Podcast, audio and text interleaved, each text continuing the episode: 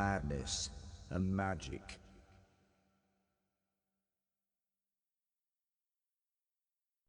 All right, can you still hear me? Yeah. All right, Am- cool. Am I good? Yeah, yeah. Skype just kind of lagged out for a second. Yeah, uh, let me. I still don't have much, but I'm just gonna be honest that uh that Kanye interview on Joe Rogan yesterday just kind of that, that that's kind of what I want to talk about because uh I didn't see it, but I was planning on watching it for next week during work because it's it's it's pretty lengthy, isn't it? yeah, it's like over three and a half hours. Huh. Yeah, I mean he uh he says he's Deadpool for God. Yeah. Say that one more time. He's Deadpool for God. Let me pull up the exact quote because uh As a religious man, I'm not uh I'm not familiar with that one. yeah, he's I'm like Deadpool for God. Those are his exact words. I need some. You know what? I yeah. I'm just yeah. I, I don't know. I I don't either. And I mean people it, it upset it, I wouldn't say it upsets me because he does have a hell of a lot more money than I do, but I am able to Mhm. at least have empathy for him because he's obviously goes like goes through manic episodes. He has some sort of like Yeah, he's bi- not He's bipolar too. yeah, yeah, yeah.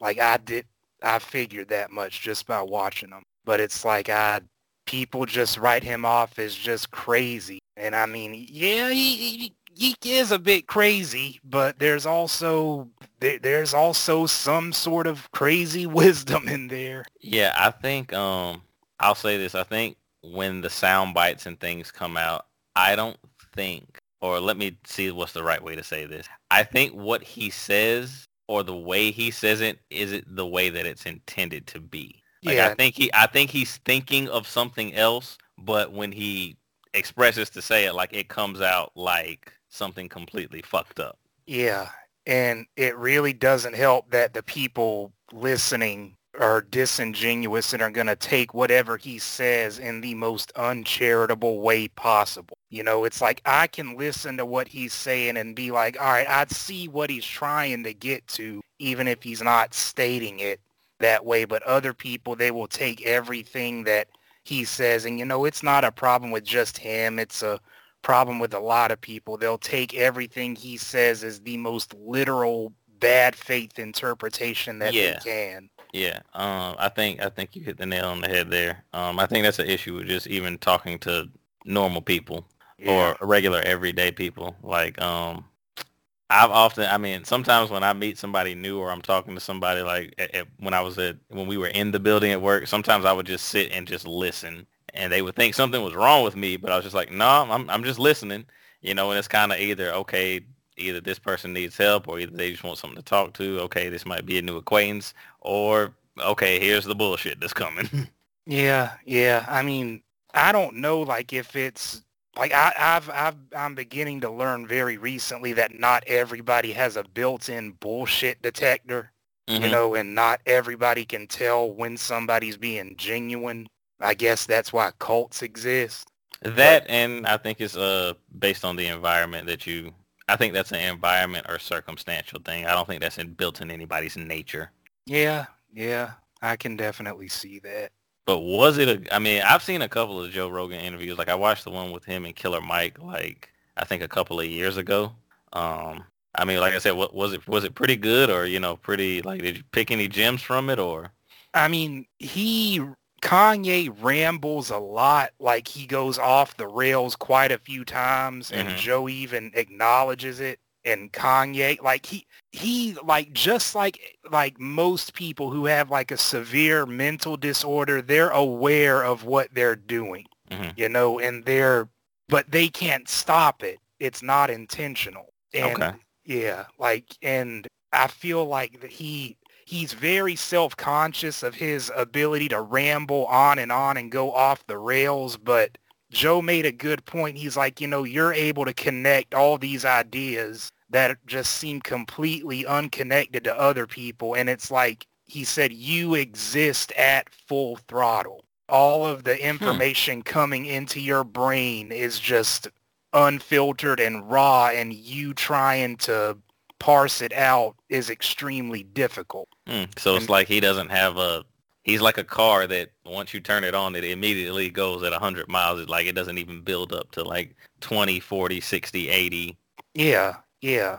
And to I've known a lot of people like that. I think to an extent everybody can be like that. I'm like that a lot. Like I have no I have no like second, third, fourth or fifth gear. It's just I'm either in first gear or if you get me going it's like a fusion reaction. Yeah. Like but yeah, and I just I like I, saw said, I saw that, but like I said, I said I was gonna check that out. it I'd say definitely check it out. Like I said, he rambles a lot, but it's uh I mean I I'll say this, I think he comes off as a way more genuine person than T.I. Yeah, I could. Yeah, I, I could maybe I could maybe see what you I could maybe see what you're saying. Uh, did T.I. have an interview with Joe Rogan as well, or Nah, it's just uh it's I guess it's weird that I drew that comparison, but I was watching I was watching this like debate on you and it wasn't really a debate because it was called The Revolution sponsored by AT&T. I'll let you laugh at that one yourself. But it had uh Killer Mike, T.I., Candace Owens, and some like generic intersectional run-of-the-mill feminist chick Mhm.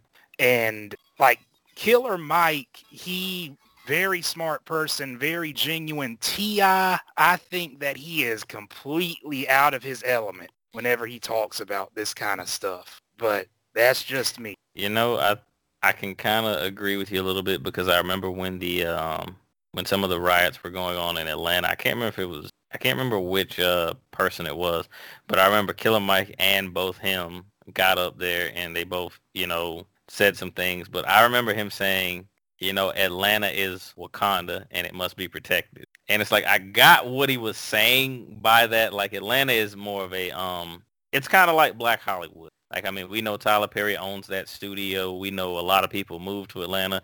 It's it's in the South. It's cheap to live there. Moving there, you get access to a lot of things. We get that. Mhm. yeah. However, I think uh, him saying it was a fictional place, like I said, I get what you're saying, but not the time. And I, I, I see how you can say maybe that comes off as disingenuous. Yeah. And uh, Mitch is uh, on. Let me invite him in. But uh, the whole Wakanda thing, like just to preface this, still haven't seen Black Panther. Not out of any not wanting to, just haven't seen it yet. But uh, Mm.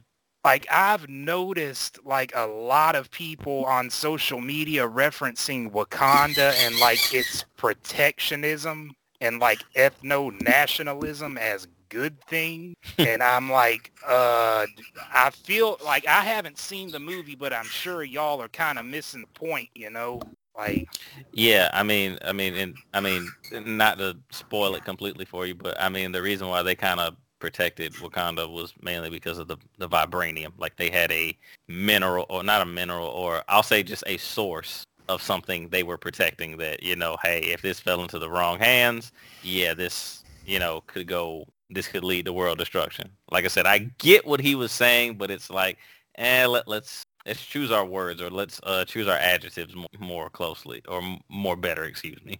yeah i agree what's up mitch How's it going, guys? What's up? Came in completely out of my element. I haven't seen Black Panther. I haven't seen most of the Marvel movies, to be honest.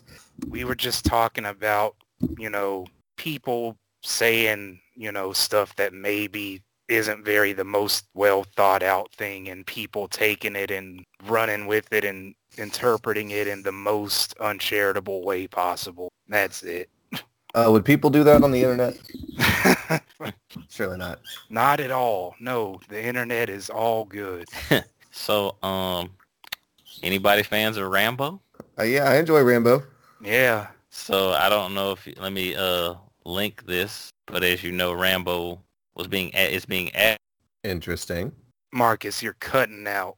He's he's completely frozen for me. Yeah. Mhm. I need just messaged him. Already going well. I love it. I love it. yeah, yeah. This is Skype. yeah, why are we doing Skype? uh, Justin had to go and do some stuff for. Uh, he went to go see his stepmom, and he couldn't set up the uh, Uh, Marcus hit. He thinks he hit the wrong button on the Oops. back. Yeah, he told me he was sick as fuck, and I was like, well, that's unfortunate. Yeah. All right. Am I back? you.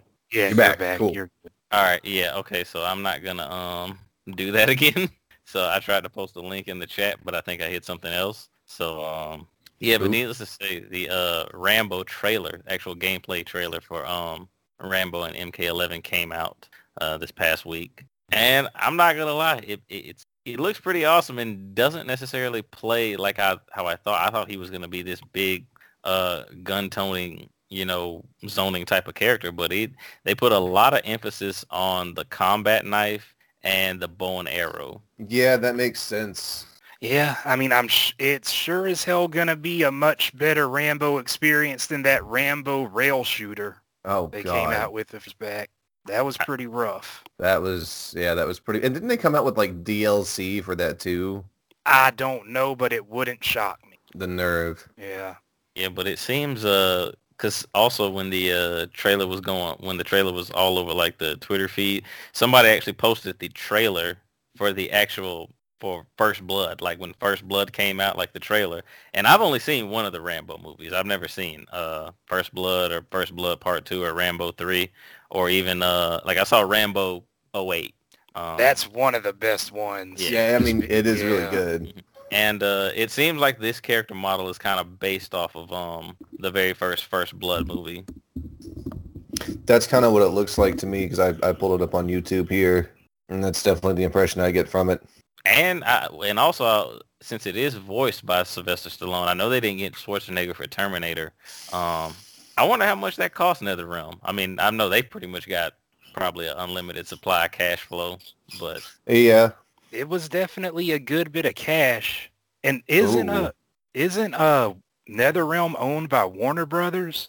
yes, They've been having some financial issues recently. Really? So yeah, hang on. Let me see if I can find something about that. But yeah, they were laying off a few people.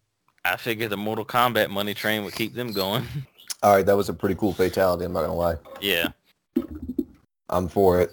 I actually went and got the movies, and I'm gonna um I'm gonna sit. I'm gonna watch. I might watch First Blood tonight because I like I said I never. I only saw Rambo 08, and then I forgot that there was a Rambo movie that came out. Um, I think either last year or year before last. Was there? It's called Yeah. Rambo Last Blood. Yeah, that was good too. I didn't like it quite as much as Rambo 08, but uh it gets just as goddamn brutal near the end. Like yeah. it, yeah. Yeah, because all I specifically know about Rambo is that he's a Green Beret returning from Vietnam.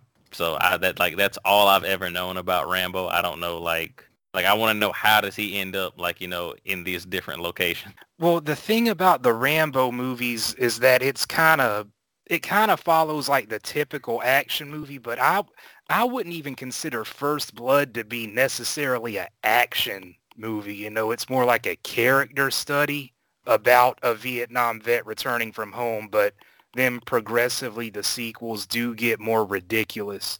But Like like Fast and Furious ridiculous. no, Oh, No, God, no. no. Just more generic Hollywood big movie.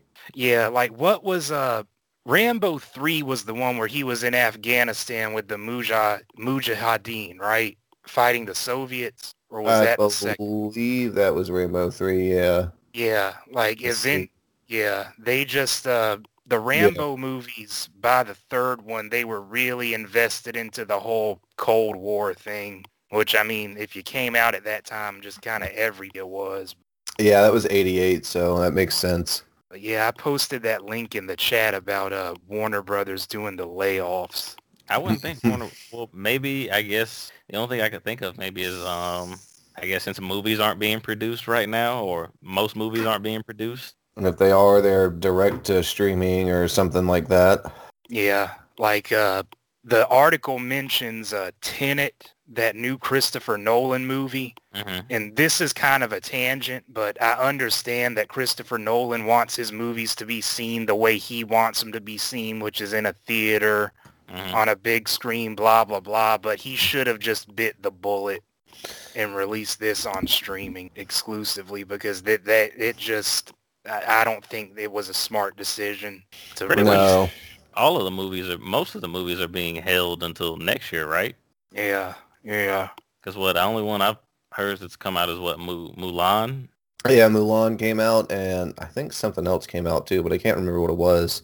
Um, I'm curious to know was that good because I didn't hear anything about it. I didn't hear anything about it either, so which is kind of worse, really, in a way, because that just kind of makes me feel like there was nothing really to be said about it. It was just kind of average. Yep, exactly. I uh never seen the original Mulan. I wasn't really that big on Disney growing up. I saw The Lion King and liked it, but I remember seeing a ton of commercials for uh, Hamilton, that move, uh, musical that came out, but that was about it. I feel like that was on TV every time I turned it on. I think I've seen almost just about most of all of those Disney movies. Oh, Bill and Ted came out. Duh, that was it. yeah, but that that that was streaming too. That Yeah, it wasn't was. And he would have made, I mean, just as much money off of streaming because usually when it streams, it goes for fifteen to twenty dollars. Most movie theaters, it's like five to seven dollars for a ticket because where they really get you is at the concession stands. So he would have made just as much money, especially Yeah. since right now movie theaters that are open are running at half capacity, so you're getting half the ticket sales. Yeah, I mean, this whole situation's definitely forcing businesses to evolve, and I think it's been a long time coming. Personally, like Hold they, on one second, guys. Sorry, sorry to interrupt. Hold on one second. nah, you're good. we have a remake of The Witches coming out. Yeah, I saw that starring Anne Hathaway, but I've never even seen the original Witches. Uh, and a new Borat movie. But that was pretty funny. I did watch that. Did that already come out? Yeah, it did. Yep, it's on Amazon. Everybody's talking about the scene with Rudy Giuliani, but there's a scene where he goes into a synagogue that just like had me like cracking the fuck up. Oh, good lord. There's a Monster Hunter movie coming out. Yep, directed by by Paul, Paul W.S. Yep. Anderson. Oh, God, that's going to be so... And Mia Jovovich is in it. Big surprise. T.I. is in it. What? What? Oh, damn. T.I.'s in the Monster Hunter movie. So is there is there a trailer for that yet, or Oh, just let's look it up. teaser posters? I need to watch this. It was posted one week ago from Sony Pictures. I'll link it in chat. Hold on. This goes back to what we were talking about a couple weeks ago. How Sony's video game division's pretty much been the only thing keeping them alive. Okay, so I'm 15 seconds into this trailer, Hmm. and and I, I've I've never played a single Monster Hunter game ever before, but I know it's not about people in the fucking military. I know that much. Yeah, if anything, it's more like uh, we're in some lush green swamp forest or some desolate wasteland, and there's probably a dragon or some type of other type of leviathan figure that's uh Trying to eat you, essentially. So, Oh my God, Paul Anderson! Like Paul Anderson is like the director that like he he just unashamedly lifts from every movie he sees. Like this scene with the storm, Mad Max Fury Road. Like, and it's the same with a lot of those later Resident Evil movies, lifting from The Matrix. Oh my God, dude. I don't know, like just looking at the, I, I haven't watched the trailer. Um, just looking at some of the stills from it, it kind of reminds me of that movie that came out. Um, I used to see this movie all the time when I worked at Target. Um, I think it was called Dragon Wars or something like that. Um, I feel like they also went like straight to Milla Jovovich for this. Like, a hundred get the percent. Resident, E- like get the Resident Evil It was. girl. I mean, She'll it's Paul it. W.S. Anderson. He made all the Resident Evil movies with her. Of course, he went straight to her. Milla Jovovich is also his wife. So Oh well, yeah. yeah. I didn't know that fact, but that's that makes shit a lot easier. I wonder how that conversation works at the dinner table. Honey, you uh, you want to do me a solid and take this role for me? Well, it's more like at the studio. He's probably going. I'm not making this a movie without my wife again. He, Uh. he whenever he was filming that first shot in Resident Evil where she says nothing and just has this blank look on her face, he was looking through the through the monitor at her and just being like, "One day I'm gonna marry her." and the thing about him is like he makes schlocky movies, right? But not like the good kind, like Toxic Avengers or like Sleepaway Camp. His is just unnecessary. It's like See- expensive schlocky movies. I know that Paul Anderson has it in him to make a good movie because he made the first Mortal Kombat movie and Event Horizon. So what? And- I yeah, I know, but what's he been doing since then? I don't Yeah. understand. Yeah, like I, he, it's like he's just been on autopilot. Hmm.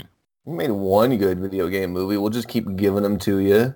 Jesus Christ! Resident Evil film series went for 14 years. Yeah, it started in 2003. Two.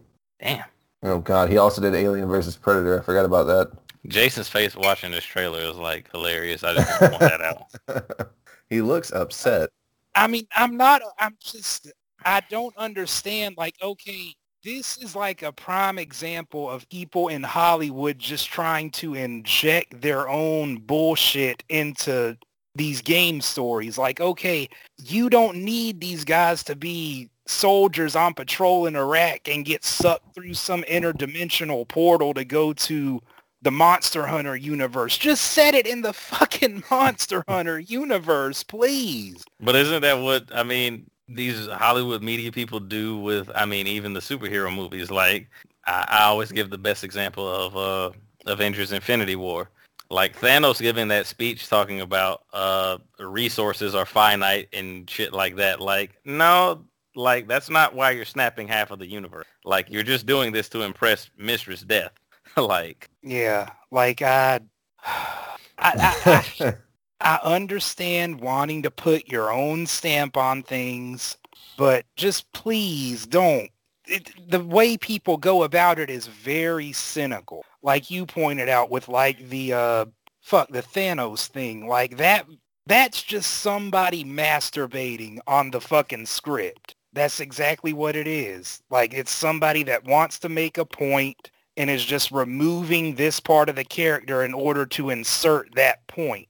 It doesn't serve the story in any way, shape, or form. I, I Yeah, no, I, I have to agree. I, I like I said, I, I don't think. Well, no, I'll say this. I think sometimes I understand like everything's not going to be completely 100% accurate.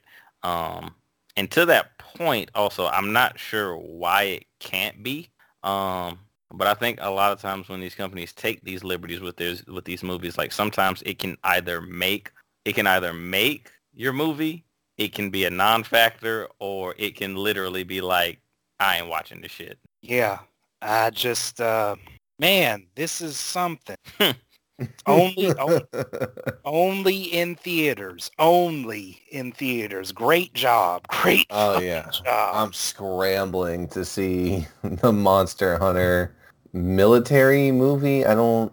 They did the same thing with Battleship. Which, first of all, why did Battleship even need a movie to begin with? It's a board game. It's pretty simple. you know even when they made that into a movie. Oh Jesus Christ!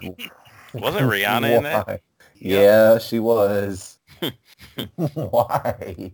the second comment on this YouTube video is a a quote from the movie. I don't care what those creatures are, and the guy says, "We know, movie. We know." And if you look at his filmography after Event Horizon, it's it's poor because you've got all the Resident Evil movies. He did Alien versus Predator. He did the he what did he he produced the Dead or Alive movie, which I can't imagine was that good. Okay, here here's where I come Oh, in. boy. The Dead or Alive- Again, oh my God, let it go. the Dead or Alive movie is actually a fun movie. I'd like if, if if you go into it like with the same expectations that you have as the game, hot chicks fighting. There's even a volleyball scene in there. I don't know, like they, I I'm not. gotta say, as far as like levels of which you could fuck something up, they fucked up DOA the least. I'm not arguing that it's not a fun movie. I would just bet that it's not a good movie. Oh no, no, and I'm not arguing that it's good, but it's just he did Death Race, which was a. Uh, did you guys ever ever heard the '70s movie Death Race 2000? yeah, Roger. Yeah, Mhm. yeah. It's a sequel slash reboot of that, and then he did two sequels of that. Both were direct to video. I'm sorry, three sequels of that. So he's a illustrious career. He also did Soldier, right? uh correct. That was actually no, that wasn't his debut. Uh, yeah, he did Soldier in '98, a year after Event Horizon. And see, that movie is was supposed to be set in the Blade Runner universe, or is, and it's one of the That's right. I've ever seen. Soldier is boring as shit. I still need to see Blade Runner. Yeah, that I think that's a movie that should be on everybody's list. It's it's a classic for sure. Just, And I- uh, go ahead. I'm sorry. I didn't see 2049. I don't know a lot of people that did actually, so I I don't know where that's. The theater on opening day. Oh, does it stack up as a sequel? I mean, I thought it was great. I've seen a lot of people trash it, but and for my money, who loved the first movie, I- I didn't have any issue with it at all. I thought it was gorgeous. The soundtrack was great. The script was cool. It felt like a logical continuation of the first one. They kind of, damn, I don't want to spoil this for Marcus. Fuck. I mean, you Like- don't. I mean, I, it doesn't matter. like, Oh, okay. So Blade Runner, the very first movie, there's like four or five different cuts of that movie well, yeah, that it's I know. ridic- Yeah, it's ridiculous. because the studio got a hold of Ridley Scott's first cut and was like, you need a happy ending. This is too ambiguous, blah, blah, blah. So Ridley Scott actually took called up, uh, this is a true story. He called up Stanley Kubrick and said, look, the studio wants a happy ending for Blade Runner. You shot on the, you shot The Shining on the same aspect ratio we shot Blade Runner.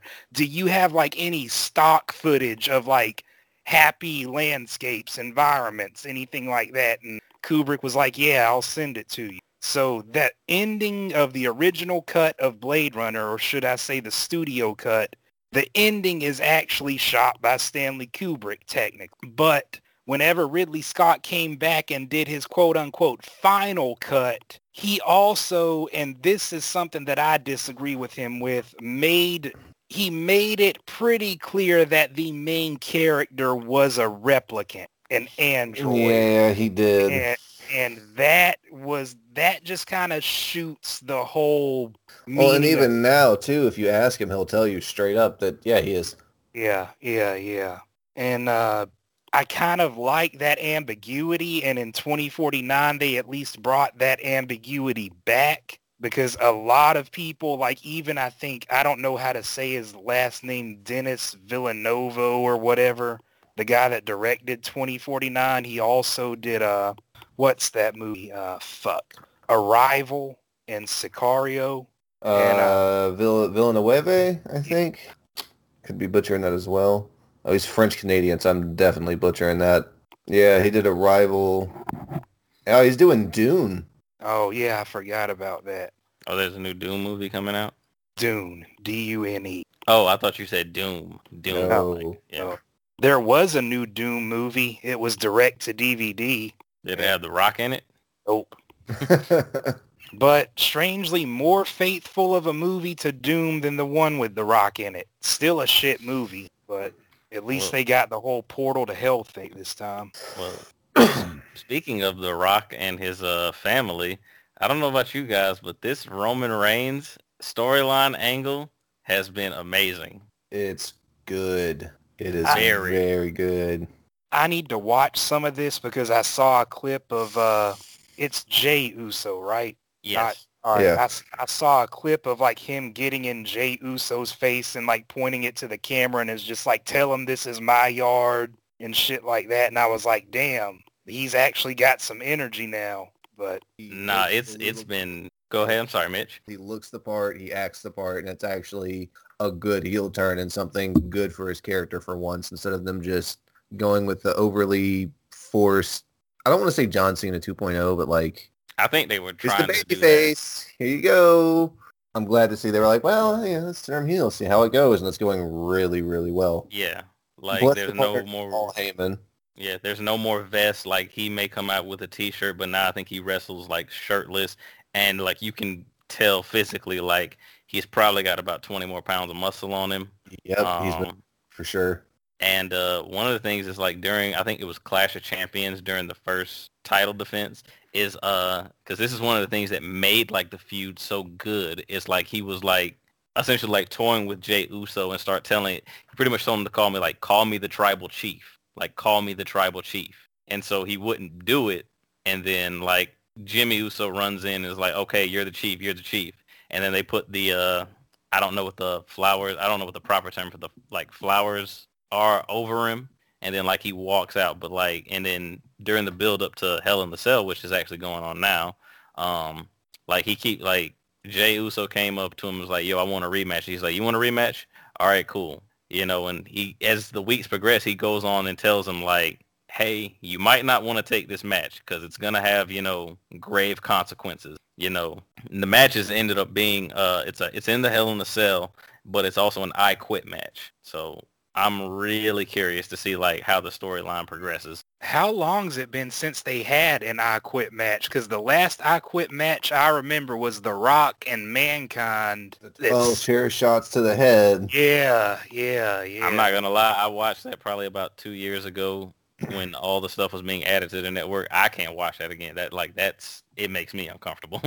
The last time they had one was uh, NXT UK. Technically, it occurred on the 18th of January, but it was taped, so it aired the 27th of February.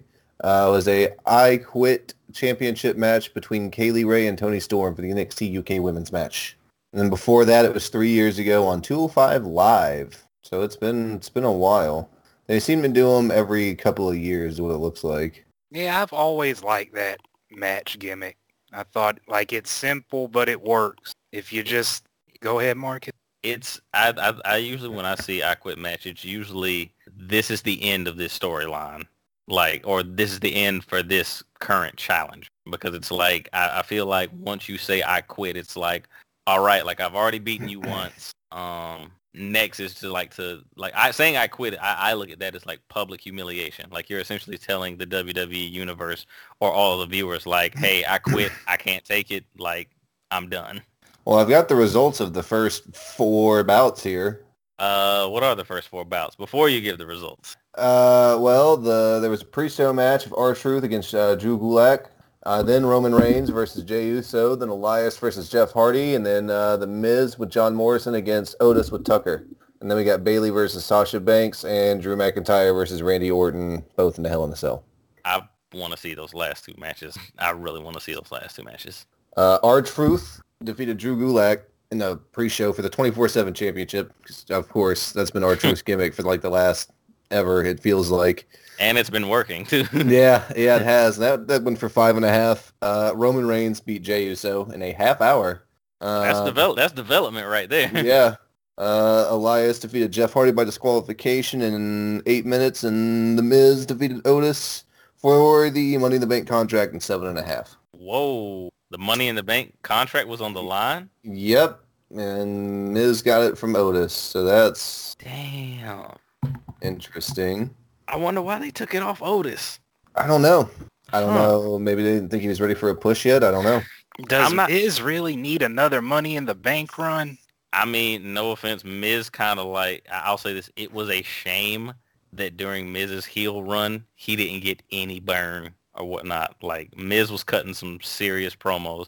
I mean, he's no MJF. He is no MJF. but- No. But Miz, I, I- I'd say it, it Miz is overdue for for a main event like run. He's oh he's definitely overdue.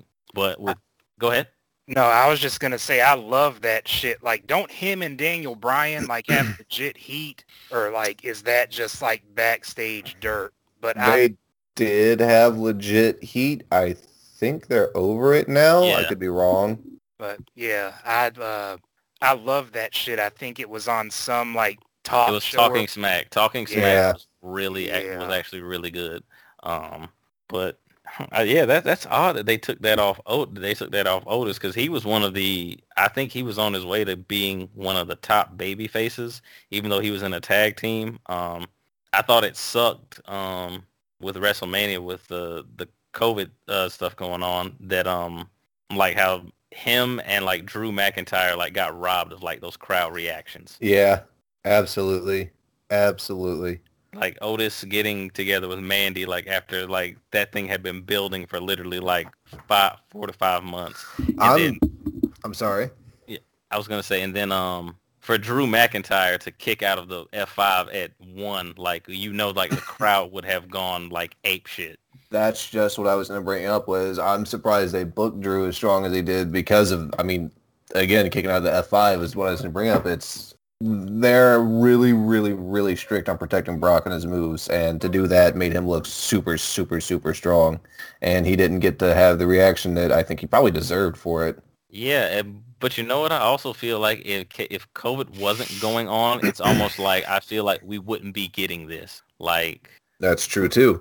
Like um like I always make the point that like I don't think I think things would be different had Finn Balor never got injured. I think they absolutely would have as well.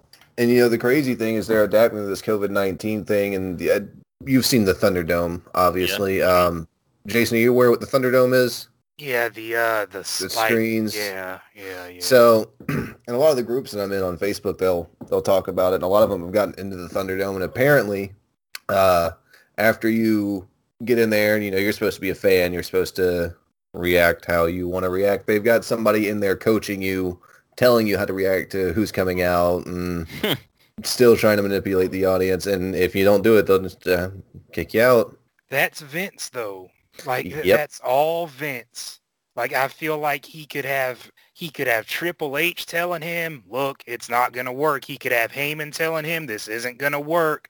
Bischoff, whoever, and Vince is just going to do what Vince wants to do, which hey, it's technically his company, but uh I saw that Page posted some shit about unions, so he needs to be on the fucking lookout. That's why Jesse Ventura got fired. Yep. Interesting. It would be good for them to have a union. I mean, they're technically independent contractors, but then they have to pay, you know, so they have to pay for their own medical insurance and their travel and things like that. but then now they're doing things like the WWE WWE's taking over all of their Twitch accounts. Yeah, that that I You know, they can't.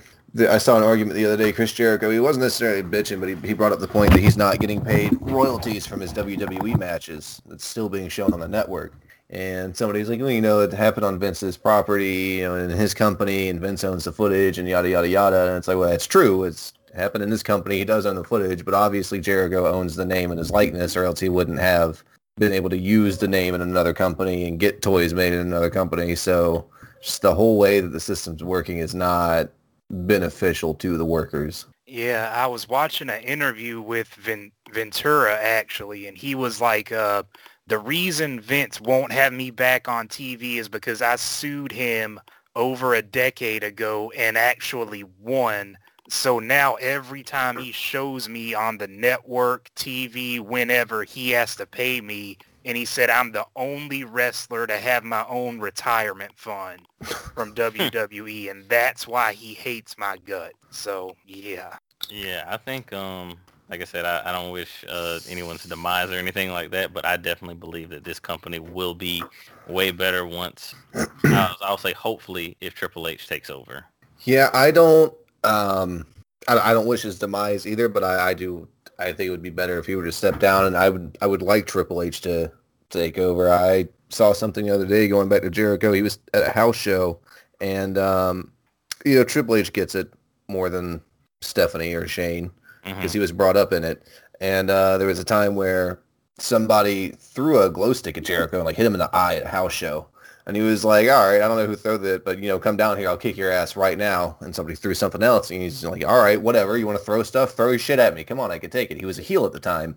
And Stephanie wanted him suspended and wanted him fined for going out there and being a heel. And he got mad and called up Vince and, of course, got the answering machine because I'm sure that man is probably one of the busiest fucking people ever trying to run a Mhm. giant multi-billion dollar company basically by himself, it seems.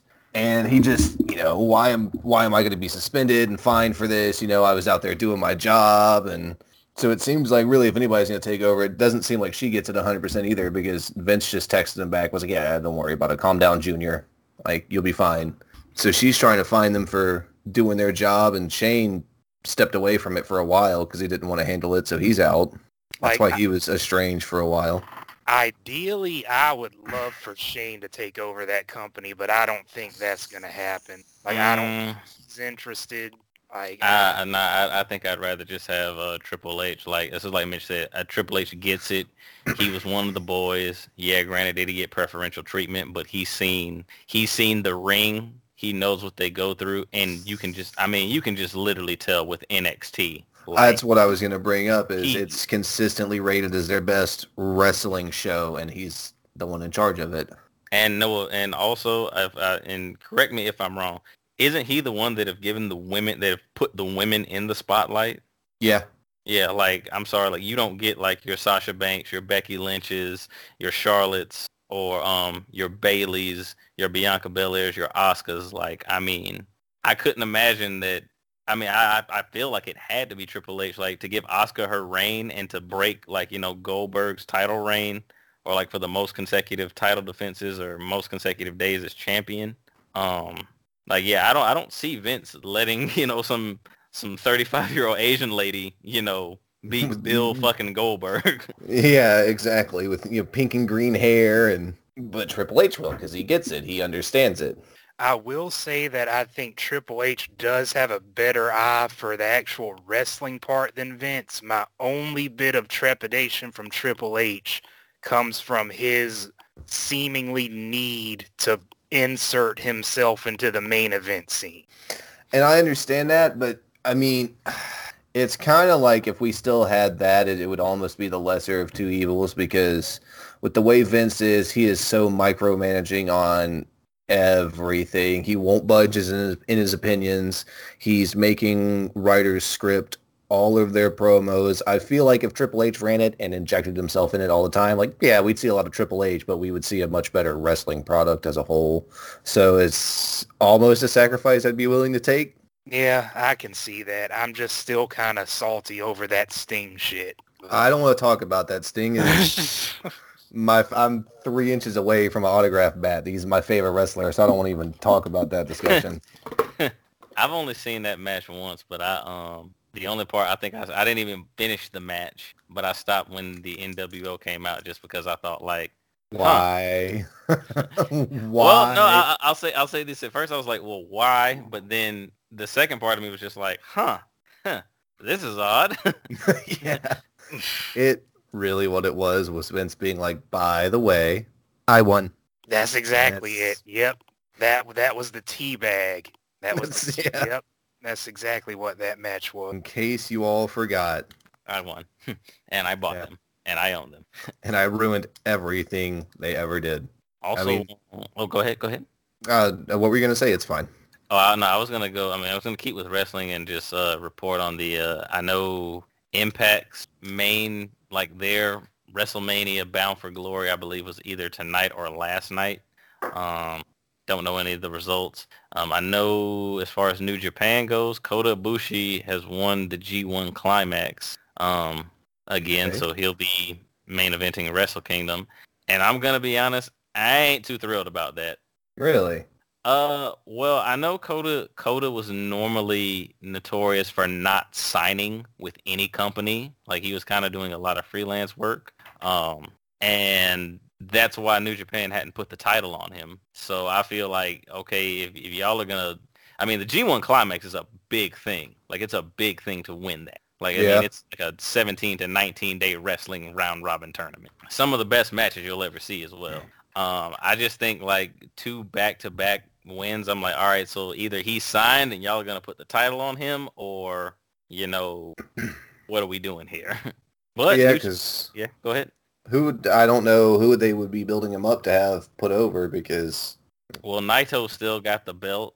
Um, yeah, and I know Kota faced Sanada. I mean, him and I mean Sanada's in the same stable as Naito, but I just like I said, I, I'll, I'll say this: I'll, I'll wait. Even though I'm not happy with the result, I'll wait to pass judgment because New Japan most of the time they get it right. yeah, that's very true. Uh, speaking of Impact, and we spoke about the Rocks family earlier. Did you see that he appeared for Impact? Like Dwayne Johnson, Yeah, like Dwayne Johnson. like Dwayne the Rock Johnson, like yeah, like yeah, like. Dwayne. Yeah, yeah, yeah. he, I mean, obviously he didn't wrestle. Um, it was uh, Ken Shamrock. I believe he's being inducted into the Impact Hall of Fame. And, you know, during the Attitude Era, The Rock and Shamrock and Austin and Michaels and all of those were big guys, and they had a lot of big career moments. So he uh, sent in like a video shout out thing for Hmm. Impact to use in the montage for uh, Shamrock's career. I'm gonna have to check that out because that's that's big. It's not big, but it's big. It's Vince- for a guy who's only ever appeared on WWE ever. It's big. Vince can't tell The Rock no. No, I mean, that's I mean he doesn't work for him anymore. All I can Yeah. say is you can't come back, and he's not going to do that. He draws too much money, so what's he going to do? Yeah, I think it's only. I think some of the people Vince can't tell no. I feel like Austin, Rock, Taker. Taker, and I kind of feel like Jericho is in there as well. He used to be, but now that he's gone with AEW, he's been blacklisted. And Taker for sure. Uh, I mean, after the screw job, he was hiding in his office, and he was like, "Yeah, Vince, you got to come out. If he's going to punch you, you just have to eat the punch." Yeah, yeah. Vince came out and ate the Ate punch. Like, just think about the amount of balls it takes. Like, Vince is, he's not only the your boss, but he's also a pretty jacked guy, you know? yeah, And at the that time, he was pretty jacked. Taker just to go and bang on Vince's door, get the hell out of get the hell out here and give him an explanation. That uh, that's why he's that locker room general. I mean, but it also goes just to show, like, I mean, Taker was also probably that one person, even coming up, even probably when he was still mean Mark Calaway, to where it's like, I'm gonna be the respected person. Like, we're gonna do what's right here. he and he's always been like that. Back when they had wrestlers court, he was always the judge. Um, there's a famous story. I believe it was Mania 14. Michaels didn't want to drop the belt to Austin, and Taker was like, uh, "You're gonna drop the belt." Michaels didn't want to do it, and Taker started wrapping his hands with like boxing tape. and Was like, "If you don't drop the belt, I'm gonna be waiting for you at gorilla position when you come back." And he went out and dropped the belt. Excuse me one more time. I drank a shit ton of water before this, so I had to like Good, piss like three times. You're good. Bro. Have you seen that uh Taker documentary yet, Mitch? Yes, I have. I just got to the second episode last night. It's really good. It is good. I was at that mania um, that it focuses on, and it put it in a whole new perspective. You were you yeah, you did say you were at that one. Yep. Like what was the energy like in that arena? Um, like after after he went back and everything, Yeah. it yeah. was it was quiet. It was really quiet. Everybody was really sad Ugh. because we all thought we saw Taker retire, and he was supposed to retire until he saw the footage from the match. and Thought it looked too rough, but it was it was weird because usually after a main event, you want to send every home everybody home happy, but everybody was just kind of like, oh, Yeah. okay. I mean, props to him though, because I would say he had a pretty like if he had a pretty objective view of that match. Like if that was gonna be his last match, like he would wasn't gonna be satisfied with it, and that definitely wasn't one of his best matches. Like you know, it's not Giant Gonzalez bad, No, but it's definitely not like last go out on your back. It's not match versus. Shawn Michaels good. And that's the thing about him is he always kind of gets to make the decision about, especially his Mania matches. Like everybody wants to bitch about Brock ending the streak, and it's like that wouldn't have happened if Undertaker wasn't Yeah. okay with it. Yeah. Like they, he tried. Uh, Vince wanted him to lose to Shane at 32, and he just was kind of like, "Are you fucking kidding me? I'm the Undertaker. I'm not losing at WrestleMania to Shane." Especially what was that? A year or two years after losing? Yeah, that was literally two years. That was uh 30. That was 2014. Yeah, so two years after he wanted him to lose Sh- to Shane McMahon. No. Do y'all remember that uh that UFC event that Brock Lesnar won and there was like a backstage shot and Undertaker was there and he just looks at him as he's walking by and he goes, "You want to do it?" And like everybody at the time thought that there was some like heat between the two of them, but it like Yeah, that's what that was about. yeah, Yeah. yeah, Yeah. yeah, yeah. I honestly, I, if I honestly feel, I feel like if Taker wanted to pass the torch, I wasn't mad. I'm not mad if he wanted to pass it to Roman. Um, I, I thought it would have meant more as if like you didn't take that loss to Brock. Um, but if I had my way, I think he should have passed it off to Bray Wyatt.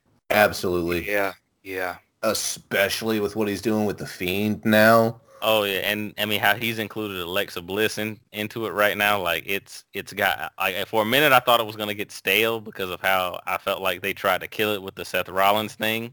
But like no, I, like Bray Wyatt is like that man is a creative. And I don't know. I don't know if they were trying to kill it with the Seth Rollins thing or if that was just questionable booking. Okay, I'll say questionable. Because I really feel like, because after that they were kind of like, What do we do? oops. uh, and they've tried to kind of rebuild it. So I think that was just questionable booking more than anything. You know, th- maybe this is me, but I genuinely don't get the hype behind Seth Rollins. Like- Mm, I just I feel like just I'm not nearly as connected as y'all two anymore, but just knowing how many wrestlers have been injured in matches with him and how many times he's injured himself, it's just like, damn, I I wouldn't trust that guy if I was in the ring with him. And, you know, some of it's the Sting thing. Okay, Sting was 50 some odd years old. It's going to happen. You're taking Yeah. bumps. Uh, that move was previously banned. Apparently they just unbanned it, but that wasn't a safe move. Sting shouldn't have been taking bumps, so we'll forgive that. Um, him injuring his own knee, again, we can look past that because that's one of those, he took a weird step. It happens. How often does Yeah. that happen in basketball? How often does that happen in football? Um, and John Cena, I mean, that sucks, but that's also one of those things to where, yeah, he injured him, but that's one of those things that happens in wrestling. I mean, it's not like he D'Lo Browned him like D'Lo did the Droz, or Sim Snuka dropping Undertaker onto his fucking head, or yeah, like I I don't think he meant to injure Finn, but Oh, I forgot about that. Yeah, that was I- another reason I it got like- banned. I just that's what I was saying. Like, I, did- I- I wouldn't have done that move. Like I would have done that move on the buckle, not the turn, not the uh. The f- barricade. barricade, barricade. Yeah, I feel like I feel like sometimes he's a little bit too careless. Um, which is good that he wrestles in 2019, 2020, and not you know 1988 because you get your ass beat by the boys Yeah. back in the day for being too careless. Yeah. you would get hurt for it, but I don't think he's bad. I think he's just rough. He, he's rough, but I will also I'll also give him some credit that he is an amazing fucking wrestler. Like yeah, he, he is. He's I mean, an amazing wrestler. Um, there are times where his babyface run, he could, he was probably a little white. Yeah, well, I won't say white hot. I think he almost reached that point once. Um, I enjoyed uh, when he called up uh, Murphy and had the uh, God, what is that tag team? The Authors of Pain, and he was doing his kind of whole Monday Night Messiah thing, which he's kinda- still doing. Oh, I didn't know he was still doing, but I know from yeah, what I saw in the beginning, like I was like, okay, I'm kind of, I'm kind of with it. See, that was I was looking up about that gimmick, and I was like, that genuinely seems pretty interesting. But I know a lot of people got kind of butthurt about the whole like Messiah gimmick. They were well, like he's mocking or whatever. part of it was that, but that wasn't even the the worst thing. Well, first of all, that is a gimmick that is hard to get over without an audience. Um, so having the COVID thing really kind of hurt him. And then he had he had a few people following him. One of them was Murphy. Um, It was an underrated wrestler, by the way. yes, I think didn't he have The Authors of Pain. Yeah, he had them, and they got injured, or they were released. One of the two. Didn't he have uh, Jackson Ryker with him at one point? No, I think it was just uh, Murphy as his disciple and the Authors of Pain as his security. And I think you're right. They got injured and or released. Um, but you know, I'll, I'll say this: even as the Messiah thing, I didn't even, as a religious person, I didn't even correlate the two. I was just like, okay, he's he's the god of Monday Night Raw. All right, let's see how this goes. Yeah, I can't find a list of who the disciples were, and it's. I mean, it's people are just kind of tired of it now. I think they drug out the Rey Mysterio thing a little too. A lot of too long, because that's been going on for how long now? I want to say at least. I, I know at least a month. And they're just they're doing. The last time I really checked on it, it seemed like they were repeating the Domino Mysterio, Domino, uh, Dominic Mysterio angle from 2000 and what fucking four. Uh, it's not gonna get any better than uh the custody on is it was it the custody on a ladder match or yeah, the custody for Dominic match where the the fucking I don't know if it was papers or what were hanging above in a briefcase and it was a ladder match. Yeah, it's ridiculous. Still nothing beats Judy Bagwell on a forklift though. Vince Russo, that's why he's the greatest. I think Vince Russo just did a lot a bit too much cocaine back in the day. Because his, I mean, it was just, especially in WCW, that shit was off the wall. Yeah, yeah, but I mean, it's like writers, writers and cocaine go together like peanut butter and jelly. Look at Hmm. Stephen King. So yeah, all right, fair. it is like cocaine, the book. I need to see the remakes. I I haven't. Well, I've seen the first uh the first It or the one that was made in the '80s, right? Yeah, the mini miniseries with Tim Curry. Yeah, I remember it used to come on. Um, it used to come on Fox 54 on Saturdays because sometimes they would show like after like all the cartoons, like around 1 p.m. If if it wasn't like football or anything, I remember they always used to show those like those daytime movies. Every now and then you would get a Nightmare on Elm Street marathon. Yeah. Uh, China O'Brien, Captain America. The it, the it remakes were pretty solid. I enjoyed them. I saw the first one. I did not see the second one. I mean, I know- Oh, go ahead. I know the second one was like almost three hours long, wasn't it? Yeah, it's it's pretty lengthy and it does kind of dive into like modern horror tropes just a bit too much for my taste, but they're both solid movies. Like the guy that plays Pennywise, Peter Skarsgård, I think thought it his was name uh, is. Bill Skarsgård. Bill Skarsgård. Yeah, I always get them the Skarsgårds confused, but he does a really good job. I did like him a lot. Yeah, he was a very good, very good Pennywise. I feel like uh, three hours. That's that's a lot to keep me invested. two hours, fifty minutes. Yeah, man. Same thing with Peter Jackson, King Kong. I'm like, wow, there's a lot of cool stuff in this movie, but fuck me, this is an endurance run. Yeah, that that was yeah, that was an endurance run. Memoirs of a Geisha was an endurance run.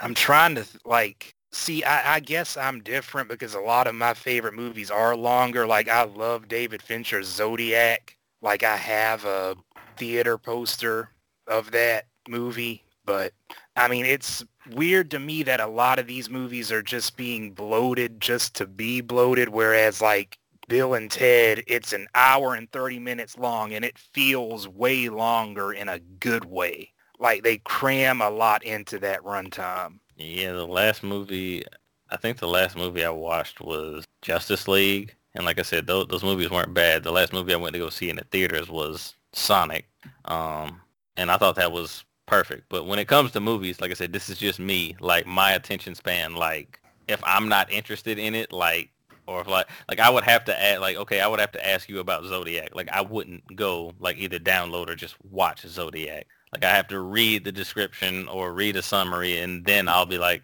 okay, I'll check this out. Mark Ruffalo, Robert Downey Jr., Jake Gyllenhaal, a whole bunch of good actors are in it. I mean, if you just like have some time to kill or just want to watch Mhm. something that's a slow burn, I say definitely check it out. Well, I still have to watch Dark of the Moon, um, Transformers Dark of the Moon, and then the Rambo series. Yeah. Dark of the Moon, like, isn't, if I'm not wrong, I think that one's almost three hours long too. Let me check. I haven't seen. I think I saw the first and maybe the second Transformers movie. Dark of the Moon's two hours thirty-seven. Yeah.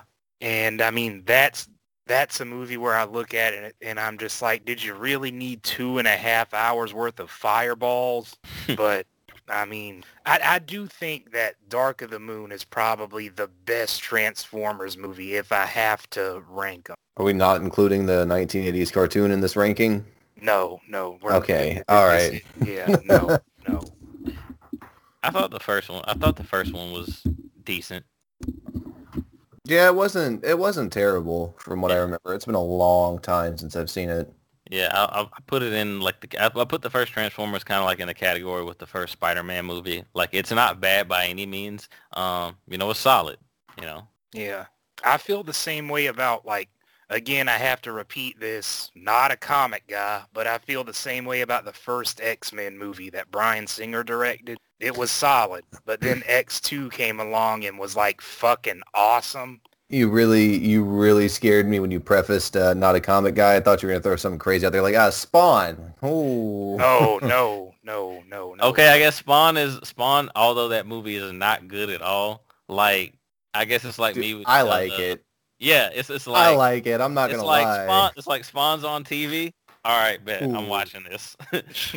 things don't have to be good to be fun. It's like uh, the DOA movie. Like I, I would not ever expect anybody to say that's a quality film. But if I, somebody was like, you want to watch this, have a couple drinks, it's pretty ridiculous. But yeah, I remember the games. Yeah, let's do it. This will be good for a laugh. This will be enjoyable. Which is what what's crazy about that is the games progressively got better. Like with uh, DOA five and DOA six, like those games got progressively better.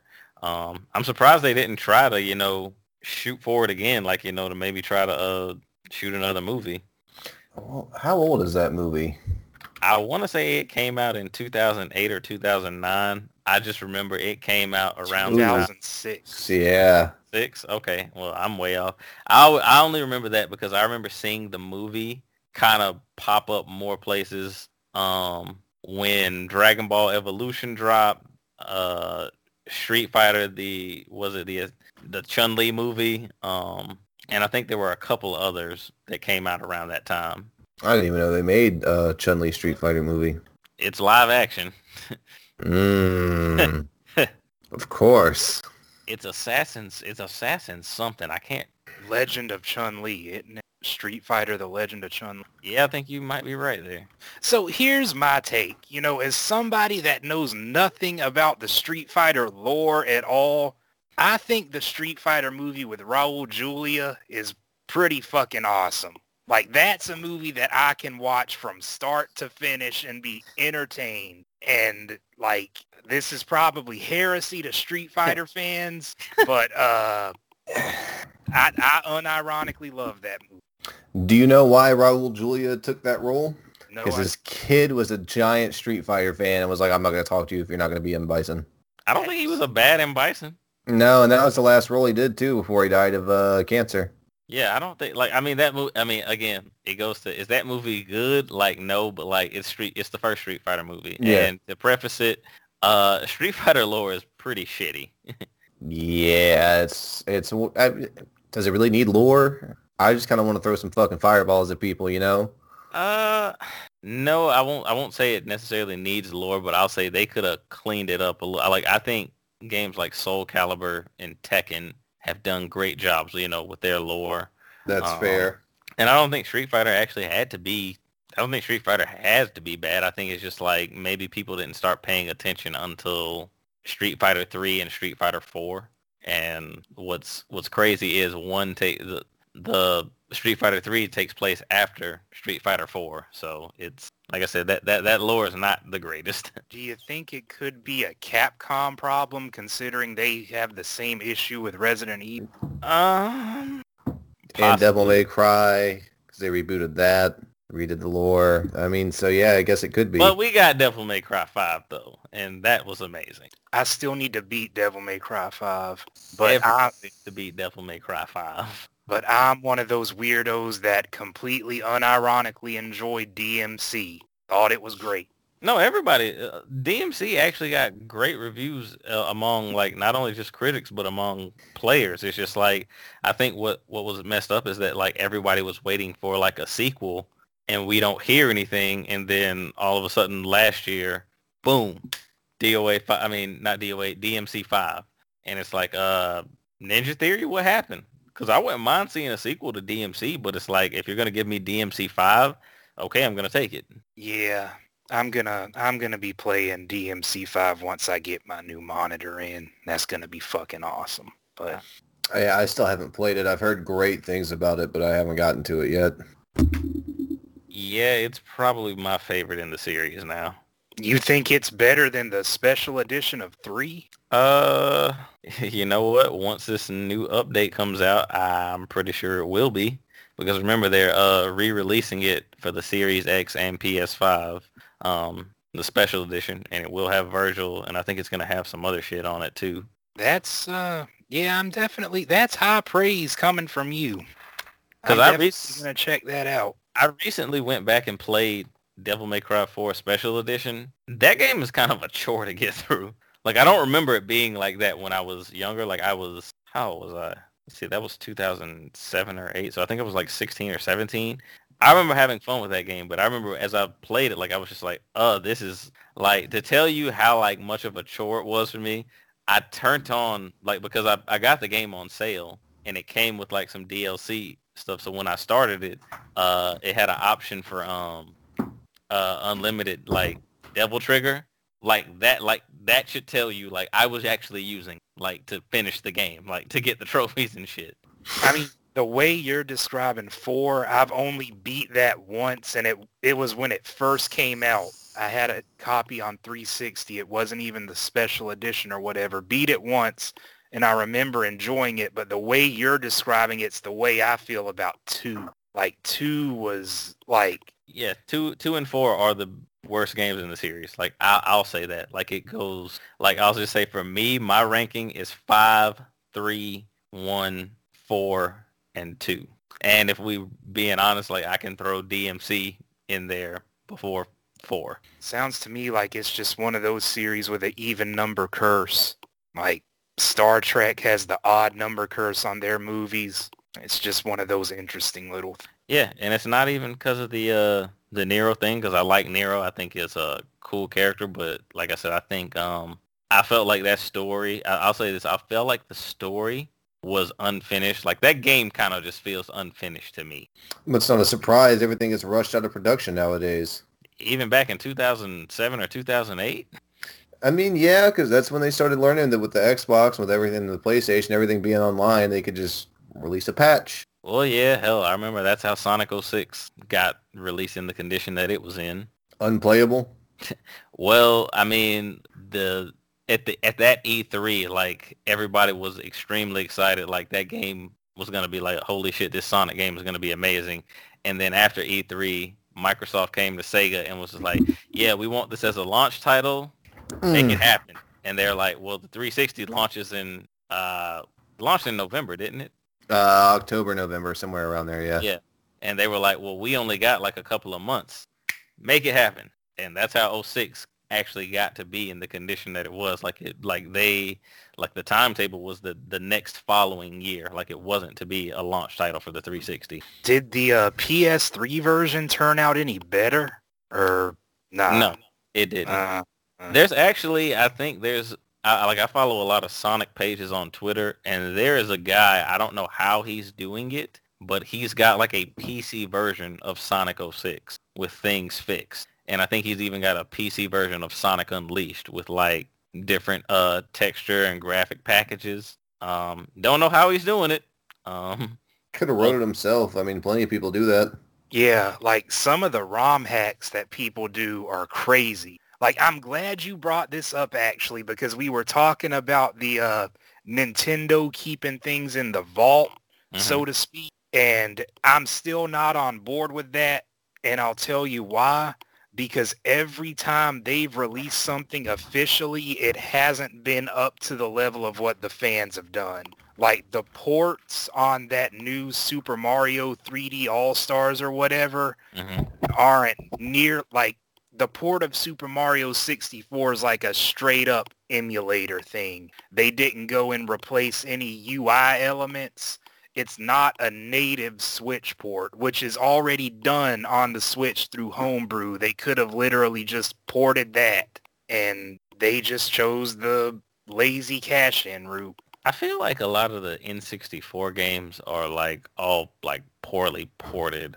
Like I don't know, like whenever I see any game from that system, I feel like it's kind of like the PS3. Like was this just made on a completely different like, you know, firmware and hardware or Well, and the thing about the N64 too is, you know, if you look at any game controller nowadays, they've got two joysticks. You've got one for your movement and one for your camera. And the mm-hmm. N64 controller was just movement. And some games you could adjust the camera, some games you couldn't. It kind of depended on what went on with the C button. So it's it's really hard to kind of optimize something that was built for simpler hardware Mhm. and it's I, I was just talking to my girlfriend about this. It's a lot of those games are really really fun, but some of them really don't hold up. Like uh, we were playing Donkey Kong Country 64. Mhm. I don't remember the camera being that bad when I was younger, but it is it is rough. So I think I, I don't think they should just necessarily re-release them. I think they should probably do things like that to kind of clean it up and you know better port it for the controls and better fix camera angles and, and gameplay issues like that before they just shove it out there for us to buy. Yeah, and to add on to what Mitch said about the N64 controller, I don't think that that thing was designed for human beings. Like you because care to explain? like if you just look at it, like how the hell are you supposed to hold that thing? And I had an N64. I had an N64 before I had a PS1. There is no ergonomic way to hold the N64 controller. One of your hands is always going to be away from where important buttons are. And I just I I don't see how that's one of those designs where I'm just like, okay, nobody stepped in to say this isn't going to work. So But- I th- I think I remember when I used to go to Gant's house because he had one. Um, I think I tried to like hold it like this, but like if I had to use the the middle joystick, like I tried to stretch my thumb down. Yeah, yeah, that's it. what I'm saying. Yeah. It's awkward. Ironically, I think that's one of the mini systems or the the N64 Mini is something Nintendo could release, but I don't know. Something tells me it wouldn't be 60 bucks. Like I could easily see that system being 120. Easily.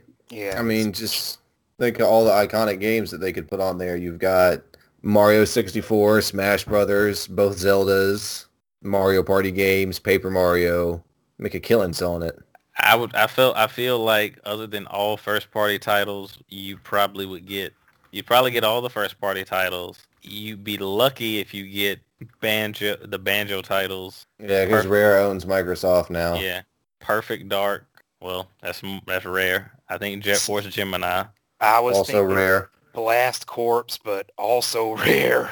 Conker's Bad Fur Day. Yeah. Also Killer Rare. Instinct. So it's kind of, that would be hard to do. I mean, and then well, the like I said, I think the only things people will be really looking for is are those those first party titles, and then it's like, okay, which of these wrestling games are we gonna put on here? No mercy. Yeah, yeah. no Mercy, and uh, the one that used the same engine but was WCW. Revenge, Yeah, yeah, yeah. Yeah. Which I've seen some. Ha- I've seen some mods for uh like current WWE rosters of like those engines. Interesting. Yeah, I just I, I'll just say this: what amazes me about people who can mod things is like, where do you start, and how did you learn to do this, and then also how did you find the time to do this? And what compelled you to do this? Like, why in your free time would you just go, I'm going to code in all the current wrestlers for a 30-year-old game? Yeah, like it goes back to that that Sonic 06, like to how did that guy get this game to run on PC when it wasn't on PC? Like how? Sh- Sheer spite, probably, for that game. Mm-hmm. Like I mean, it makes did it. like I mean it makes sense. Like I mean how emulators kind of work. Like you know SNES, Genesis, and NES ROMs. Like that makes sense. But when I feel like once you start getting into like PS1, PS2, like Dolphin emulators, like like how? Like how? Yeah, because that's a lot more complex than coding a little 8-bit side-scroller. You know, it's almost like rewriting the whole game at that point to get it to work on something that was never really meant to work on. There, there. It's crazy amounts of reverse engineering, and to like a layman, you may as well just call it alchemy, because that's how insanely deep everything that these people do is. And they do it for free or just for donations, and it's like you are you are a whole different type of person, my dude. I mean, is that what they have to do when like they add on like expansion packs like on Steam, like fan expansion packs or mods? I mean, that's a bit different. Like, all right, there's a there's a Wolfenstein mod being released on Steam for uh, Return to Castle Wolfenstein called Real RTCW, and that's a bit different because id Software released all the source code for the Quake 3 engine like years ago. So that's all out there for people to see, modify if they want to. Um, with the stuff that there's not a source code and even not like a software development kit for, that's where like my mind just gets like crazy because it's like you, they had to reverse engineer this and the complexity that goes into a modern video game like hmm PS1 era and after, like you put me and tell me to do that and I'm just like fucking forget about it. Nah, There's not no even way. a try. Yeah, yeah. Yeah, like no, I, I've seen some really good modifications or mods. Um, one specifically that I saw that never got um that was never finished is a uh, Sonic the Hedgehog 2 H. It was a there was an HD remake of Sonic the Hedgehog 2. You can YouTube this um, and see like the first level. Like it's like it's nothing impressive, maybe to I guess the average Sonic casual fan, but to me, like I thought, like wow, this looks amazing. You know, it never got released. Then a couple of years later, like I saw somebody actually physically do like a um, Shadow the Hedgehog, and it was like Shadow in Sonic 2, but like everything was like towards Shadow. Like he he didn't run like Sonic. It was just like you know he was skating like you know he does in Sonic Adventure 2. And uh, one of the other mods that I've seen is uh, it's actually a I think it's like an actual 3v3 Sonic fighting game. Um, God, I cannot remember what the name of it is right now. But, Have um, you seen uh, Sonic Robo Blast 2? No. I just posted the link in the chat. Watch some of the videos they have for this shit and keep in mind this is a mod for the original Doom. Okay. I don't see the link in the chat. I just hit chat. I'm hoping it doesn't uh it should be there. Yeah, it's there for me. Hmm. Uh, in the lower right hand corner, or yeah, you said you clicked chat. Yeah, I clicked chat, but I don't. Uh, yeah, I don't see anything. But um, oh, okay. So what that um, so here I did find that uh, it's not a three v three mod, but it's like another Sonic the Fighters mod, and it's called Sonic Smackdown. Like I'm gonna post this link. Um, and I'll also oh, okay, now they all showed up. Sonic to HE. So yeah, so that first one is Sonic Smackdown, and that second link is Sonic 2 HD. I feel like the problem with like these kind of platform and arena fighter games is a lot of them are going to get compared to Smash. I mean, just by the very basis of what they are. But it's a formula. I, I think if you do it right, or if you, uh, I think it's a formula that works. Like why, like why can't there be like a Nickelodeon, like a, a '90s Nickelodeon Smash Fighter or a 2000s Cartoon Network Smash Fighter? Like I feel like that would. this Sonic SmackDown looks impressive as shit. Yeah, it does. That's what I'm saying. Like I don't know how. Like where do you like? Excuse me, sir. Where where did you start? Where did you learn how to do this? How did you do this? you know. Oh, I like that uh, HD Sonic. That looks nice. That's what I'm saying. Like like how? Like I mean, is this simple? Is this simple? Like coding? Like do I do you go to school for this? Do you like where like where do you start?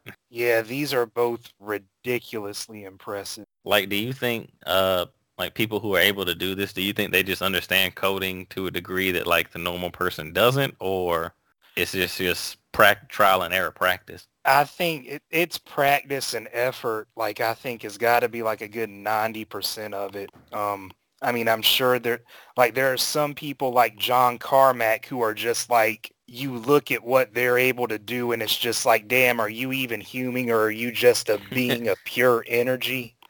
but it's, uh, I think a lot of it is effort, like just effort and knowledge. Yeah, yeah. Where do you get the knowledge? Where do you even get the knowledge from? Like that's why I said like where do you where would you even start? Like where would I start?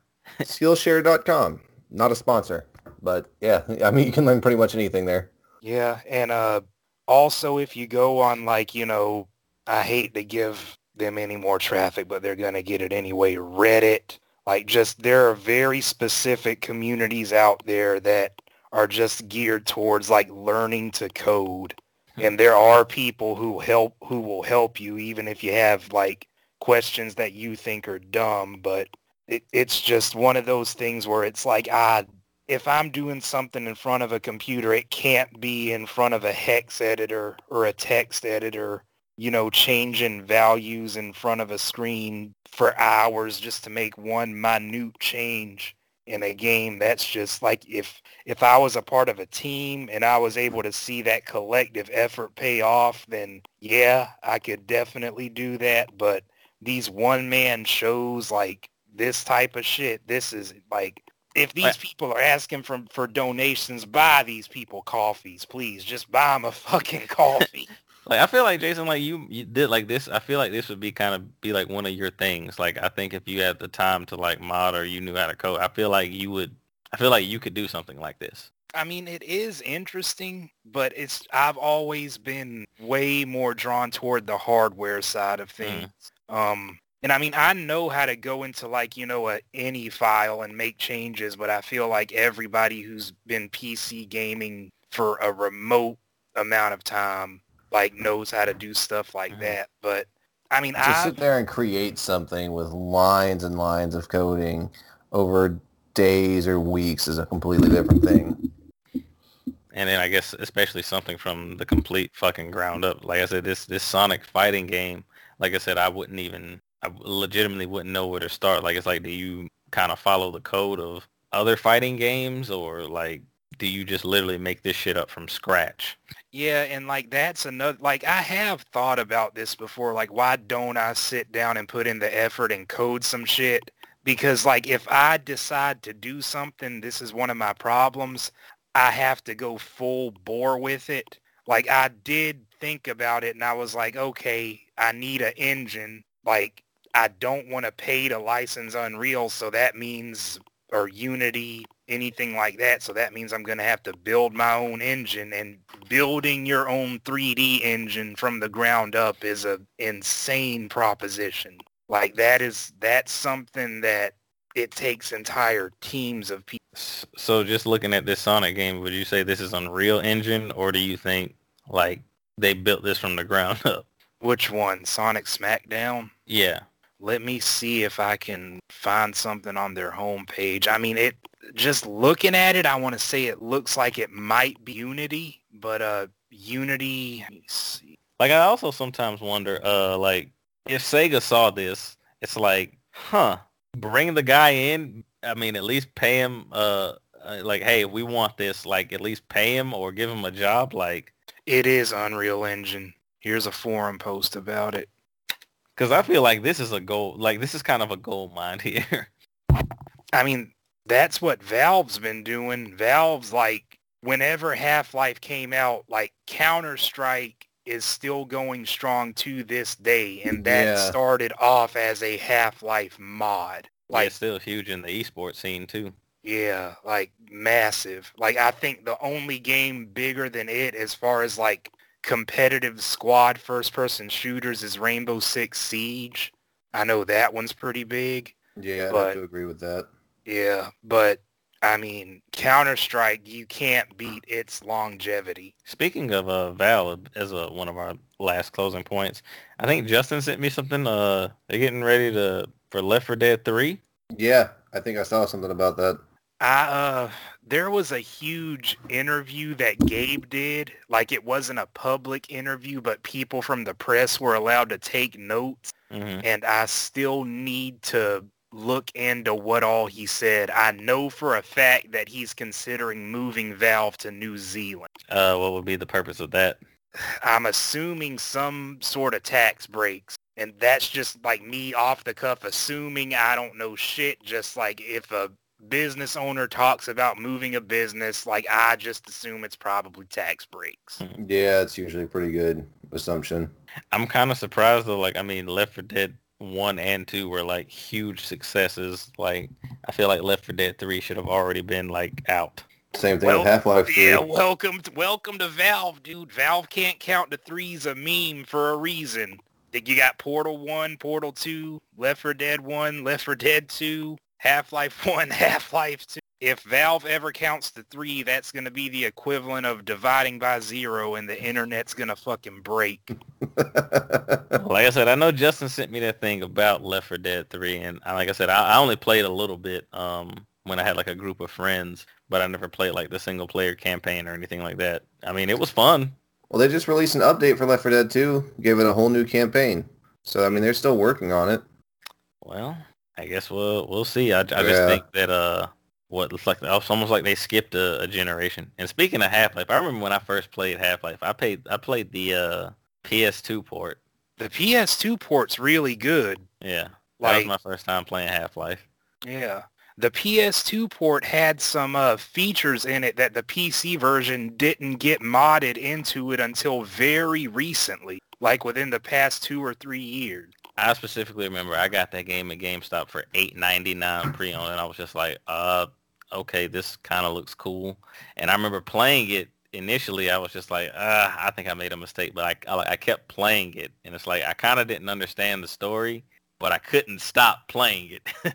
Yeah, I mean that was Half-Life was it, it's Half-Life because it was like the first game to do the whole first person scripted events without breaking continuity with like the player's vision and I'm you said you got it for 8.99 on PS2 so by the time you played it that like wasn't anything revolutionary but it's just it's hard to contextualize for who weren't around when Half-Life was released how crazy. yeah, like I, I'm pretty sure, pretty sure the 360 wasn't out yet. Um, No, I don't think it was because Yeah. Half-Life 2 is with the orange box with uh oh good god no, the first Half-Life came out in 98. Yeah. There was also a port of Half-Life 2 to the original Xbox that runs like trash. I can imagine. Half-Life didn't get none of the Half-Life games got released for Dreamcast, did it? There was supposed to be a port of Half-Life 1 to the Dreamcast. It was pretty much finished, like was going gold, getting shipped to the factory and everything, but the plug got pulled on it. You can find ISOs for it online. That almost sounds like the uh, Blood Omen 1 Saturn port. Yeah, yeah. I know there Sega was a said- Blood Omen Saturn port. Well, they were getting ready. It's, it's pretty much like what Jason just explained. They were getting ready. Um, as far as I know, that game was primarily finished for the Saturn. It was supposed to be like, you know, having some updates, some texture updates and stuff like that. And then plug gets pulled. And I think that's when they started going forward, you know, with uh, Shifter slash Legacy of Kain. I Hmm. feel like Half-Life 1 for the Dreamcast would have looked, or probably looks fucking awesome though. I mean, I've I've downloaded the ISO, burned it, and popped it into mine. It doesn't run particularly well. Um, the PS2 version definitely runs better. The PS2 version targets 60 frames a second at least, which is impressive for the time, and also supports widescreen like natively. But I Hmm. mean, the Dreamcast version, it's a cool curiosity and Blue Shift, the expansion started off as a Dreamcast exclusive thing, but it got eventually got moved to PC and shit. Hmm. I might might go ahead and probably try to buy Half-Life 2 because that's one game I never played and I know I can probably waste a couple weekends playing that.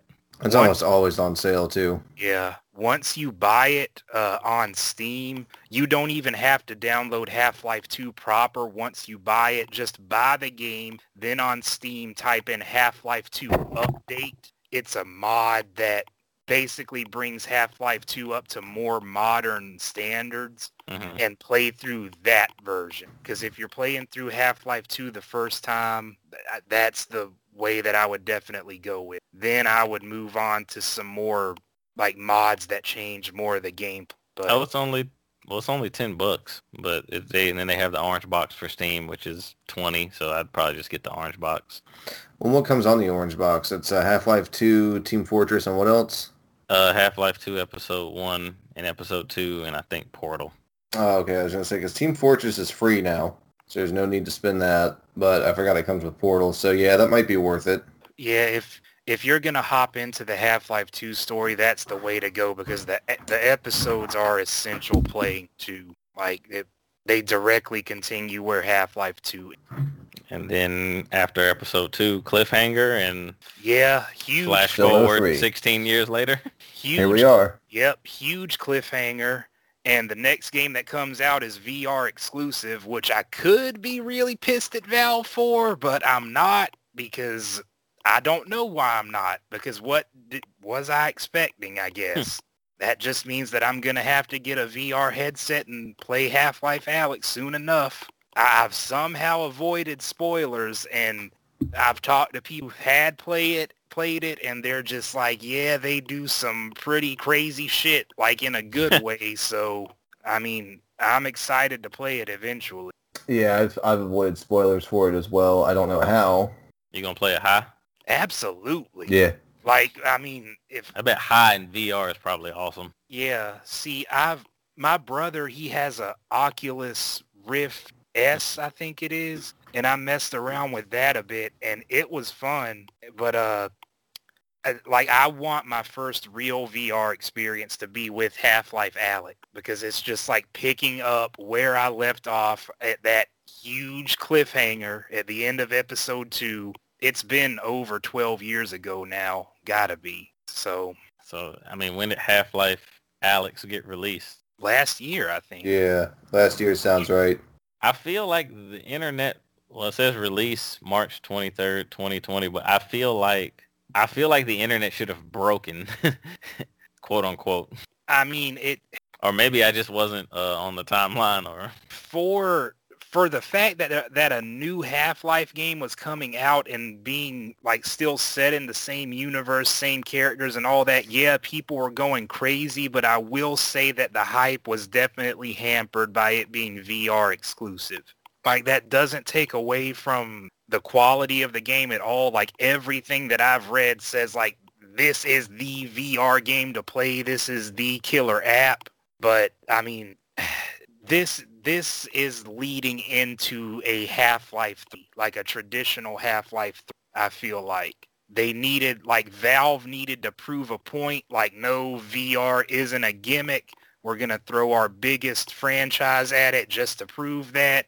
And now I feel like Gabe's gotten that out of his, that's just me speculating. yeah, I felt like the whole VR thing for like the last console generation, like especially with PS4, like I was like, I could never grasp the concept, kind of like why, like it just seemed like it was really rushed. Like I feel like VR should be coming out now for like these consoles. Yeah, I definitely agree with you. It definitely did seem a little bit contrived on the last generation. like even the Tekken 7 for PS4 that I have, like it's got a VR option, but I'm just like, well, what the fuck would I do with that? Like, is it like a first-person punching mode, or like what? What is the VR option? in- Uh, I don't know, and I hope it's not a first-person punching mode because if that's the case, then you know, is it gonna simulate like a real fight? I'm just trying to figure out how that worked. I don't know. I just know a lot of those games uh, last generation were coming out with a lot of with like VR VR modes or you know uh like VR bundles or something like that. But I just think it was just heavily unexplored or more so um just heavily rushed. Like like I don't I don't I don't think we were there for VR just yet. I think like now is when you know everything should be being released. But I mean, and from my perspective, just the hardware wasn't enough for it. yeah, Like the PSVR, like I did try that one time, and like the difference between that and the Oculus is massive. Like, I'm sure it is. Yeah, yeah. I mean, one Yeah. was built and designed just to be that, you know. Yeah, and I mean the consoles, like you said, Marcus, like they they really should have waited Mhm. until this generation because now people who don't have a good enough PC to play VR at a high enough refresh rate and their only experience has been with, you know, PSVR or the Oculus Quest cell phone thing, they're just going to write it off as like, ah, yeah, I fiddled with that. It was okay. I don't know. I feel like, um, and again, this is just me. Like I said, I think, uh, I don't know what Microsoft is planning as far as the Series X with anything VR, but like I said, I think they'll probably get it right. Yeah, I mean, that seems to be Microsoft's like MO as of recently. Take your time, make sure you get it right, which is, Acquire but Refreshing. yeah, yeah, yeah, yeah. And I think what getting the Series X is probably going to be close, is close to getting a PC is like some people who don't actually want to get a PC. Yeah, yeah, it is. It's all pretty much off the shelf PC parts. It's got some Yeah. cus- custom ray tracing hardware in there, but that's about it. Yeah, I'll be, uh, like I said, I'll be uh, acquiring one if I ever come across one or can, well, no, it's probably, it's way too late to pre-order, but as far as the PS5, I still haven't even seen, I feel like I still haven't even like fully seen like that system or like what it can do. I know I saw, I know they revealed the, uh, the user interface for it and I'm like, this kind of just looks like the PS4 interface, but with like a galaxy background. I I don't know. Like everybody was really hyped over that like user interface reveal, and I'm just like I'm done with getting excited over user interfaces, man.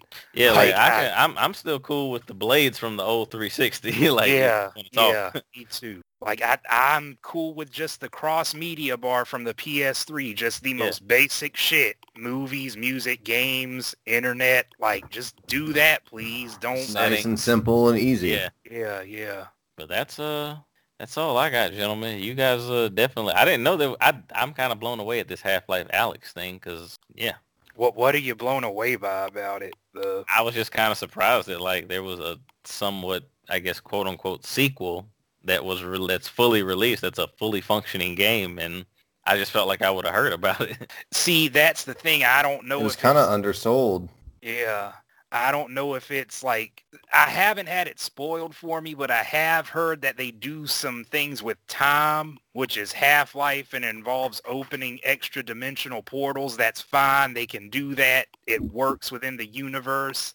I I don't know if it's a sequel, a side story, prequel or what, but I'll just say I'm excited. It's probably a sequel because I mean if they go back in time in Legacy of Kain Soul Reaver 2, then I mean that's still a sequel. Yeah. Yeah.